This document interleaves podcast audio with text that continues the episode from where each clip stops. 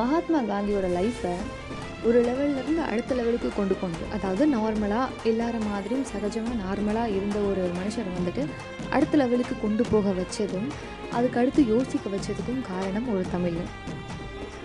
So Gandhi வந்து south ஆஃப்ரிக்காவில் இருந்தார் அப்படின்னு நம்ம எல்லாத்துக்குமே தெரியும். ஸோ அங்கே அவர் போனது வந்து அவரோட ஒர்க்குக்காக போயிருக்காரு. ஆனால் அங்கே போனதுக்கப்புறமா நிறைய சேஞ்சஸ் அவருக்குள்ளே வருது. அங்கே இருந்த சுச்சுவேஷன் எப்படி இருக்குது அப்படின்னு பார்த்தீங்கன்னா அதாவது வெள்ளைக்காரர்களை தவிர மற்ற எல்லாருமே வந்து அடிமைகளாக தான் நடத்தப்படுறாங்க அங்கே. அதுவும் அங்கே பிளாக் பீப்புள் தான் அதிகமாக இருப்பாங்க. அவங்களெல்லாம் ரொம்ப அடிமையாக நடத்துகிறாங்க எப்படி எக்ஸாம்பிளுக்கு சொல்லலாம் அப்படின்னா ஒரு ட்ரெயினுக்கு ட்ரெயினில் நான் ட்ராவல் பண்ணுறதுக்கு எங்கிட்ட டிக்கெட் இருந்தாலுமே கூட அந்த இடத்துல நான் உட்காந்து பயணம் பண்ண முடியும்னு எந்த ஒரு கேரண்டியும் கொடுக்க முடியாது. யாராவது ஒரு வெள்ளைக்காரங்க வந்து நீ எந்திரிச்சிக்கோ அப்படின்னு சொன்னால் நம்ம எந்திரிச்சு அமைதியாக போய் தான் ஆகணும். இந்த மாதிரி ஒரு சுச்சுவேஷன் தான் அங்கே இருந்தது. ஸோ இவர் வந்து அங்கே காங்கிரஸ் காந்தி வந்து அங்கே காங்கிரஸ் அப்படின்ற ஒரு விஷயத்தை வந்து அங்கே கொண்டு வராரு. அது எதுக்காக ஸ்டார்ட் பண்ணுறாரு அப்படின்னு பார்த்தீங்கன்னா இந்த மாதிரி ஒரு சின்ன சின்ன விஷயங்கள் இருக்கு இல்லையா? சின்ன சின்ன சின்ன ஒரு உரிமைகள் இருக்கும்ல? இந்த ட்ரெயினில் போகும்போது எங்களுக்கு இது வேணும். ரோட்டில் நடந்து போகும்போது நாங்கள் எந்த டைம் வேணால் நடந்து போகலாம். பத்து மணிக்கு மேலே எங்களுக்கு நடந்து போக உரிமை வேணும். இந்த மாதிரி சின்ன சின்ன விஷயங்களுக்காக அந்த மக்களுக்காக ஹெல்ப் பண்ணணும் அப்படின்றதுக்காக அங்கே காங்கிரஸ் அப்படின்ற ஒரு விஷயத்தை ஸ்டார்ட் பண்ணுறாரு அது மட்டும் இல்லாமல் அவர் லாயராக அவரோட ஒர்க்கையும் அங்கே ஸ்டார்ட் பண்ணி ஒரு மூணு மாதம் நாலு மாதம் அவங்க வந்து ஸ்டார்ட் பண்ணி இந்த மாதிரியே போயிட்டு இருந்திருக்கு. இவர் என்ன பண்ணுவார்னா ஹெல்ப் அதாவது இந்த மக்களுக்காக ஹெல்ப் பண்ணுறதுக்காக இந்த பிரச்சாரம் பண்ணுறது அப்புறம் நோட்டீஸ் அடித்து ஒட்டுறது இந்த மாதிரி விஷயங்கள்லாம் நடக்கும். ஸோ மோஸ்ட்லி வந்து சில பேர் அதாவது மோஸ்ட்லி எல்லா இடத்துக்குமே ரீச் ஆச்சு. எல்லா மக்களுக்குமே கொஞ்சம் கொஞ்சம் பேருக்கு ரீச் ஆச்சு. எப்படிப்பட்டவங்களுக்கு ரீச் ஆச்சு அப்படின்னா படிக்க தெரிஞ்சவங்களுக்கும் இங்கிலீஷை பேச தெரிஞ்சவங்களுக்கு மட்டும்தான் ரீச் ஆச்சு. மற்ற மொழிகள் பேசுகிறவங்களுக்கு இங்கிலீஷ் தெரியாதவங்களுக்கு அது ரீச் ஆகலை. ஸோ அதனால் ஓரளவுக்கு கிட்டத்தட்ட ரீச் ஆச்சே தவிர ரொம்ப பெரிய லெவலில் ரீச் ஆகலை இந்த காங்கிரஸ் அப்படின்ற விஷயம். ஸோ இந்த மாதிரி அவர் அங்கே ஒர்க்கை ஸ்டார்ட் பண்ணி ஒரு நாலு மாதம் மூணு மாதம் கடந்திருக்கும். இந்த மாதிரி தான் அவரோட லைஃப் அங்கே போயிட்டு இருந்திருக்கு. திடீர்னு ஒரு சேஞ்ச் நடக்குது. என்ன அப்படின்னு பார்த்தீங்கன்னா இவருக்கு வந்து ஒரு ஆசை இருக்கும் இல்லையா? ரொம்ப கீழே இருக்கவங்க படிக்க தெரியாதவங்க இந்த மாதிரி கூலி வேலைலாம் செஞ்சிட்டுருப்பாங்கல்ல அவங்களுக்கு ஹெல்ப் பண்ணணும் அப்படின்றது தான் அவருக்கு ரொம்ப ஆசை. அவருக்கு வந்து இல்லாதவங்களுக்கு உதவணும் அவங்களுக்கு ஏதாவது ஹெல்ப் பண்ணணுன்றது ரொம்ப ஆசை இருக்கும். ஸோ அந்த டைமில் ஒரு சான்ஸ் அவருக்கு கிடைக்கவே இல்லை. அந்த மாதிரி பீப்புளை போய் மீட் பண்ணுறதுக்கும் இந்த விஷயங்களை போய் சொல்கிறதுக்கும் அவருக்கு ஒரு சான்ஸ் கிடைக்கவே இல்லை. ஸோ அந்த மாதிரி ஒரு தருணத்துக்கு இவர் வெயிட் பண்ணிக்கிட்டு இருந்தார் அப்படின்னு கூட சொல்லலாம். இந்த ஒப்பந்த தொழிலாளர் அப்படின்னு சொல்லுவாங்க இல்லையா அதுதான் அங்கே அதிகமாக இருந்தது. ஒரு வெள்ளைக்காரங்களுக்கு கீழே ஒரு பிளாக் பீப்புளாக இருக்கட்டும் இந்திய இந்தியாவிலேருந்து போன வேறு யாராவது இருக்கட்டும் இந்த மாதிரி ஆட்கள்லாம் ஒரு வெள்ளைக்காரங்களுக்கு கீழே அங்கே வீட்டு வேலை செய்கிற மாதிரி வச்சுப்பாங்க. எப்படி சொல்கிறது நம்ம வீட்டிலலாம் வேலைக்காரங்க இருக்காங்களா அந்த மாதிரி வச்சுப்பாங்க. ஸோ ஒரு நாள் என்ன ஆகுது அப்படின்னா அவர் ஆஃபீஸில் வேலை பார்த்துட்டு இருக்கும்போது ஒருத்தர் ஒருத்தர் வந்து நடந்து வராரு. கையில் வந்துட்டு அவரோட தலையில் கட்டியிருந்த துண்டு தலைப்பாக இருக்கும் இல்லையா? அதை கழட்டி அவர் கையில் வச்சுட்டு காந்தியை நோக்கி நடந்து வராரு. அவர் முகமெல்லாம் ரத்தமாக இருக்குது பல்லெல்லாம் உடஞ்சி ரத்தம் கொட்டிகிட்டு இருக்கு அழுதுகிட்டே இவரை நோக்கி வராரு. இவருக்கு ஒன்றுமே புரியல. ஏன் இவர் அழுகுறாருன்னு தெரியாமல் அவரை கூப்பிட்டு முத உட்கார வைக்கிறாரு.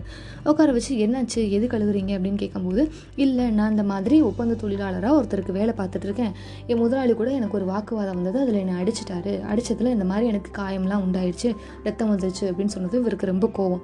ஏதாவது ஹெல்ப் பண்ணணும் அப்படின்னு சொல்லிட்டு இவர் கையோட இவரை ஹாஸ்பிட்டலில் கூட்டிகிட்டு போகிறாரு ஹாஸ்பிட்டலில் கூட்டி போய் ட்ரீட்மெண்ட்லாம் பார்த்துட்டு ட்ரீட்மெண்ட் பார்த்ததுக்கு ஒரு சாட்சி வேணும் இல்லையா? அந்த டாக்டர்கிட்ட கேட்டு இந்த இதுக்கு ஒரு இவருக்கு ட்ரீட்மெண்ட் பண்ணதுக்கு ஒரு சாட்சியும் வாங்கிட்டு நேர இவரை கூட்டிகிட்டு ஒரு மெஜிஸ்ட்ரேட்டை போகிறாங்க அங்கே போய் இந்த மாதிரி நடந்ததெல்லாம் சொல்கிறாங்க ஸோ ஃபைல் வந்து இவர் இந்த கேஸை வந்து ஃபைல் பண்ணலாம் அப்படின்ற மாதிரி ஃபிக்ஸ் பண்ணுறாங்க ஆனால் காந்தி வந்து ஒரு லாயராக தான் அங்கே இருக்கார். ஆனால் இந்த மாதிரி பீப்புளுக்கு வந்துட்டு என்ன மாதிரி ஒரு லா இருக்குன்றது அவருக்கு தெரியாது. ஒப்பந்த தொழிலாளர்களுக்குன்னு சில லா இருக்கும் இல்லையா?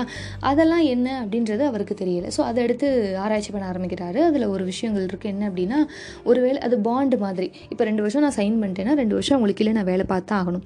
இன் கேஸ் நான் அதை விட்டு முன்னாடியே நான் வெளியே சொல்லாமல் கொள்ளாமல் போகிறேன் அப்படின்னா நீங்கள் அவங்க வந்து என் மேலே ஒரு கேஸ் போடலாம். இல்லை அப்படின்னா என்னை ஜெயிலையும் போடலாம். ஸோ இந்த மாதிரி ஒரு விஷயம் வந்து இந்த லாவில் இருக்குது ஆனால் இந்த பாலசுந்தரம் அப்படின்ற ஒரு விஷயத்தில் வேறு விஷயத்தில் வந்துட்டு அந்த தமிழன் பேர் வந்து பாலஸ் பாலசுந்தரம். ஸோ வந்துட்டு இவரோட விஷயத்தில் எப்படி இருக்குது அப்படின்னு பார்த்தீங்கன்னா டோட்டல் ஆப்போசிட்டாக ஏன்னா அவர் தான் அடிச்சிருக்காரு அதனால் வெளியே வந்திருக்காரு. ஸோ இது டோட்டலாக டிஃப்ரெண்ட்டாக இருக்கிறதுனால என்னென்னா இந்த காந்தியே போயிட்டு நேராக அந்த முதலாளியை பார்த்து பேசுகிறது தான் கரெக்ட் அப்படின்னு சொல்லிட்டு நேராக அவரை போய் பார்த்து பேசுகிறாரு ஸோ பேசும்போது ரொம்ப திட்டலை உங்களை வந்து உங்கள் மேலே கேஸ் ஃபைல் பண்ணுவேன் அந்த மாதிரிலாம் மிரட்டலை. இவர் ரொம்ப சாஃப்டாக தான் பேசியிருக்காரு. நீங்கள் பண்ணது தப்புன்னு உங்களுக்கே தெரியும். எனக்கு வந்து வந்து உங்களை ஜெயிலெலாம் கொண்டு போய் போடணும் கேஸ் ஃபைல் பண்ணணுன்னு எனக்கு எந்த ஆசையும் இல்லை. உங்களுக்கு மூணு சான்ஸ் இருக்குது ஒன்று வந்து நீங்களே அவரை வந்து ஓகே ஒருவேளை அவரோட பாண்ட் வந்து ரெண்டு வருஷம் ஒரு- ஒரு வருஷம் வேலை பார்த்துருக்காரு இன்னும் ஒரு வருஷம் இருந்தாலும் அதை கேன்சல் பண்ணி கொடுக்கலாம். இல்லை அப்படின்ட்டா வேறு ஒரு ஓனருக்கு இப்போ இவர் ஓனராக இருக்கார் அந்த ஒப்பந்த தொழிலாளிக்கு. மேபி வந்துட்டு வேறு யாராவது ஒரு ஆளுக்காக நீங்கள் மாற்றி கொடுக்கலாம். பேலன்ஸ் அந்த ஒரு ஒன் வருஷத்தை வந்துட்டு வேறு யாருக்காவது நீங்கள் வேலை செய்யலாம் அப்படின்னு ஒரு சர்டிஃபிகேட் கொடுக்கலாம். இல்லை அப்படின்னா இது எல்லாத்தையும் கேன்சல் பண்ணிவிட்டு அப்புறம் நீங்கள் ஃப்ரீயாக விடலாம். இந்த மாதிரி மூணு ஆப்ஷன் இருக்குது நீங்கள் ஏதாவது பண்ணி ஹெல்ப் பண்ணலாம் அவருக்கு அப்படின்னு கேட்டபோது சரி ஓகே நான் வந்து வேறு ஒரு வெள்ளைக்காரவங்களுக்கு வந்து இவரை கொடுக்குறேன் அப்படின்ற மாதிரி அவர் உடனே பேசி முடிச்சிட்டாரு. ஸோ காந்திக்கு வந்து ரொம்ப ஈஸியாக முடிஞ்சிருச்சு இல்லையா? அதனால் என்ன பண்ணுறாரு அப்படின்னா இவருக்கு தெரிஞ்ச வேறு யாராவது ஒரு வெள்ளைக்காரவங்க இருக்காங்களான்னு தேடி பார்க்குறாரு ஏன் அப்படின்னா ஒரு இந்தியனாலேயே வந்துட்டு அதாவது சொன்னேன் இல்லையா பிளாக் பீப்புளை அந்த வேலைக்கு இந்த ஒப்பந்த தொழிலாளர்களை வந்து வெள்ளைக்காரவங்களை தவிர வேறு யாரும் வச்சுக்க முடியாது. ஸோ கண்டிப்பாக ஒரு வெள்ளக்காரவங்க கிட்ட தான் அவரை கொடுத்தாகணும் அப்படின்னும் போது இவருக்கு தெரிஞ்ச யாராவது ஒரு வெள்ளைக்காரவங்க இருக்காங்களான்னு சர்ச் பண்ணுறாரு ஸோ வெள்ளைக்காரவங்க எல்லாருமே மோசமானவங்கன்னு சொல்ல முடியாது. இவருக்கு தெரிஞ்ச பழக்கமான சில வெள்ளைக்காரர்களும் இருக்காங்க. அவருக்கு அவங்க கிட்ட போய் இவரை இவரை வந்து கொடுக்கலாம் அப்படின்னு இவர் முடிவு முடிவு பண்ணிவிட்டு இதற்கு தெரிஞ்ச சில பேரை வந்து தேடுறாங்க. அதில் ஒருத்தரை கண்டுபிடிச்சி சரி இந்த மாதிரி நீ- இந்த மாதிரி ஒரு கேஸ் நடந்துச்சு. ஸோ இந்த ஒரு வருஷம் வந்து நீங்கள் இவரை வச்சுக்கிறீங்களா? இவர் வந்து உங்களுக்கு கீழே வேலை பார்க்கட்டும் அப்படின்ற மாதிரி கேட்குறாரு உடனே அவரும் ஓகேன்னு சந்தோஷமாக இவரை ஏற்றுக்கிறாரு ஸோ இது வந்துட்டு இவருக்கு ஒரு பெரிய சந்தோஷம். ஒரு இல்லாத ஒரு ஆளுக்கு படிக்க தெரியாத எழுத தெரியாத ஒரு ஏழ்மையான ஒரு ஆளுக்கு ஹெல்ப் பண்ணது காந்திக்கு ரொம்ப சந்தோஷமாக இருக்குது அதை தாண்டி பாலசுந்தரமுக்கு ரொம்ப ரொம்ப சந்தோஷமாக இருக்குது ஸோ அது வரைக்கும் அந்த நாளுக்கு முன்னாடி நாள் வரைக்கும் இந்த மாதிரி பீப்புளுக்காக கீழே வேலை செய்கிறாங்க இல்லையா? இவங்களுக்காக பேசுகிறதுக்கும் ஹெல்ப் பண்ணுறதுக்கும் யாருமே கிடையாது. முதல் முதல்ல அப்படி ஒரு மனுஷனை பார்த்ததும் அவருக்கு அவ்வளோ சந்தோஷம். ஸோ காந்திக்கு என்ன ஒரு ஆசை இருந்ததுன்னா இந்த மாதிரி மக்களுக்கு உதவணும் அவங்களுக்கு கொண்டு போய் ரீச் பண்ணணும் இந்த காங்கிரஸ் அப்படின்ற ஒரு விஷயத்தினருக்காக தான் எதிர்பார்த்துட்டு இருந்தார். ஸோ பாலசுந்தரம் வந்துட்டு இதுக்கு ரொம்ப ஒரு ஹெல்ப் பண்ணிட்டாருன்னு சொல்லலாம். ஏன்னா இவர் மூலியமாக நிறைய பேருக்கு இந்த கீழே வேலை பார்க்குறாங்க இல்லையா ஒப்பந்த தொழிலாளர்களாக அவங்க எல்லாத்துக்குமே இந்த விஷயம் போய் சேர ஆரம்பி ஆரம்பிக்குது. பாலசுந்தரமோட விஷயம் எல்லாத்துக்கும் போய் சேருது. ஸோ அது வரைக்கும் படிக்க தெரிஞ்சவங்க எழுத தெரிஞ்சவங்க ஆங்கிலம் தெரிஞ்சவங்க அவங்க மட்டும்தான் அவரோட ஆஃபீஸ்க்கு வந்துட்டு இருந்தாங்க. பாலசுந்தரமோட கேஸ் முடிஞ்சதுக்கப்புறம் இவரை போய் இங்கே இன்னொருத்தவங்கள்ட்ட கொடுத்ததுக்கப்புறமா நிறைய பேர் இந்த ஒப்பந்த தொழிலாளர்கள்லாம் வர ஆரம்பிக்கிறாங்க. வர ஆரம்பித்து இவர்கிட்ட நிறைய கதை சொல்கிறாங்க இவங்க அவங்க அவங்களோட சுச்சுவேஷனை ஃபுல்லாக சொல்கிறாங்க ஹெல்ப் கேட்குறாங்க இந்த மாதிரி விஷயங்கள்லாம் நடக்குது.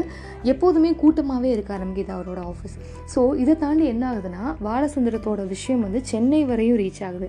ஸோ அங்கேருந்து இங்கே இங்கே தமிழ்நாட்டுக்கு வர்றது இந்தியாவுக்கு வர்றது அந்த மாதிரி இருக்கும்போது அந்த விஷயமும் சேர்ந்து இங்கே வருது. உலகம் உலகம் ஃபுல்லாக பரவ பரவுச்சுன்னு சொல்கிறத விட சென்னையில் பரவிச்சு அந்த விஷயம். ஸோ இங்கேருந்து அடுத்து அங்கே போகிறவங்களும் அவரோட உதவியை தேடி போகிறாங்க ஒரு நம்பிக்கை இருக்குது எல்லாத்துக்குமே. சரி ஓகே இதுவரை நமக்கு யாரும் இல்லை. இனிமேல் நமக்கு ஏதாவதுனா ஒன்று கேட்குறதுக்கு ஒரு ஆள் இருக்காங்க அப்படின்ட்டு ஒரு சப்போர்ட்டாக வந்து காந்தி வந்து மாறி நின்னார். அத்தனை பேருக்கு அவர் ஹெல்ப் பண்ணியிருந்தாலும் பாலசுந்தரம்ன்ற ஒரு தமிழருக்கு அவர் ஹெல்ப் பண்ணதுனால தான் என்னமோ இவ்வளோ பெரிய ஒரு சேஞ்ச் அவர் லைஃப்பில் நடந்துச்சு. அவர் எதிர்பார்த்த விஷயமும் அதுதான். இருக்கவங்களுக்கு உதவுறதை விட இல்லாதவங்களுக்கு உதவணும் அப்படின்னு அவர் ஆசைப்பட்டார். அதே மாதிரி இந்த சுச்சுவேஷன் அவருக்கு அமைஞ்சிச்சு. ஸோ இதில் ஃபஸ்ட் எடுத்தனே நான் சொன்னேன் பாலசுந்தரம் வந்து வரும்போதே தலையில் கட்டியிருந்த துண்டை எடுத்து கையில் வச்சுட்டாரு அப்படின்னு. ஸோ அங்கே இன்னொரு ஒரு ரூல் இருந்தது என்ன அப்படின்னா ஒரு பெரிய மேல் அதிகாரியை பார்க்க போகிறோம் இல்லை ஒரு வெள்ளக்காரவங்களை பார்க்க போகிறோம் அப்படின்னா அவங்களுக்கு முன்னாடி வந்து யாராக இருந்தாலும் தலையில் எந்த துணியும் கட்டியிருக்கக்கூடாது தலைப்பாக வச்சிருக்கவே கூடாது. ஸோ அந்த மாதிரி தான் இவர் வந்து பாலசுந்தரம் வந்து காந்தி கிட்ட பேச வரும்போதும் தன்னோட தலையில் இருந்த துண்டை கழட்டி கையில் வச்சுக்கிட்டாரு இதை பார்த்தோன்னே காந்திக்கு ரொம்ப அப்செட் ஆச்சு. ஏன்னா இவரும் இதே மாதிரி ஒரு சுச்சுவேஷன் ஃபேஸ் பண்ணியிருக்காரு. இவர் தலையில் இருந்த தலைப்பாக எடுத்து ஒரு தடவை கையில் வைக்கிற மாதிரி ஒரு சுச்சுவேஷன் வந்துச்சு. ஸோ இவரையே அந்த மாதிரி இவர் நினச்சிட்ட பா- பாலசுந்தரம் நினச்சிட்டாருன்னும் போது அவருக்கு வருத்தமாக இருந்தது அவர் வந்து உட்கார்ந்ததுமே பாலசுந்தரம் கிட்ட அவர் சொன்ன விஷயம் என்னென்னா ஏன் இதை கழட்டினீங்க? இதை முதல் தலையில் நீங்கள் வைங்க அப்படின்னு தான் சொன்னார். இல்லை வேண்டாம். ஏதாவது நினச்சிப்பீங்க. அதெல்லாம் நான் எதுவுமே நினைக்க மாட்டேன். இதை நீங்கள் முதல் தலையில் வைங்க அப்படின்னு சொல்லி அவருக்கு முதல் ஒரு ஆறுதல் கொடுத்துட்டு அப்புறமா தான் என்ன நடந்தது அப்படின்னு கேட்க ஆரம்பித்தார் ஸோ இந்த மாதிரி ஒரு ஒரு கதை இருந்தது இவரோட லைஃப்பில் அதாவது காந்தியோட லைஃப்பில் வந்துட்டு இவ்வளோ பெரிய சேஞ்ச் ஆரம்பித்ததுக்கு காரணமே இந்த ஊனா போட்டு ஸ்டார்ட் பண்ணுவோம்னு சொல்லுவோம் இல்லையா? அதுக்கு காரணமே ஒரு தமிழன் தான் அப்படின்னு சொல்லிட்டு முடிச்சுக்கிறேன். நன்றி வணக்கம்.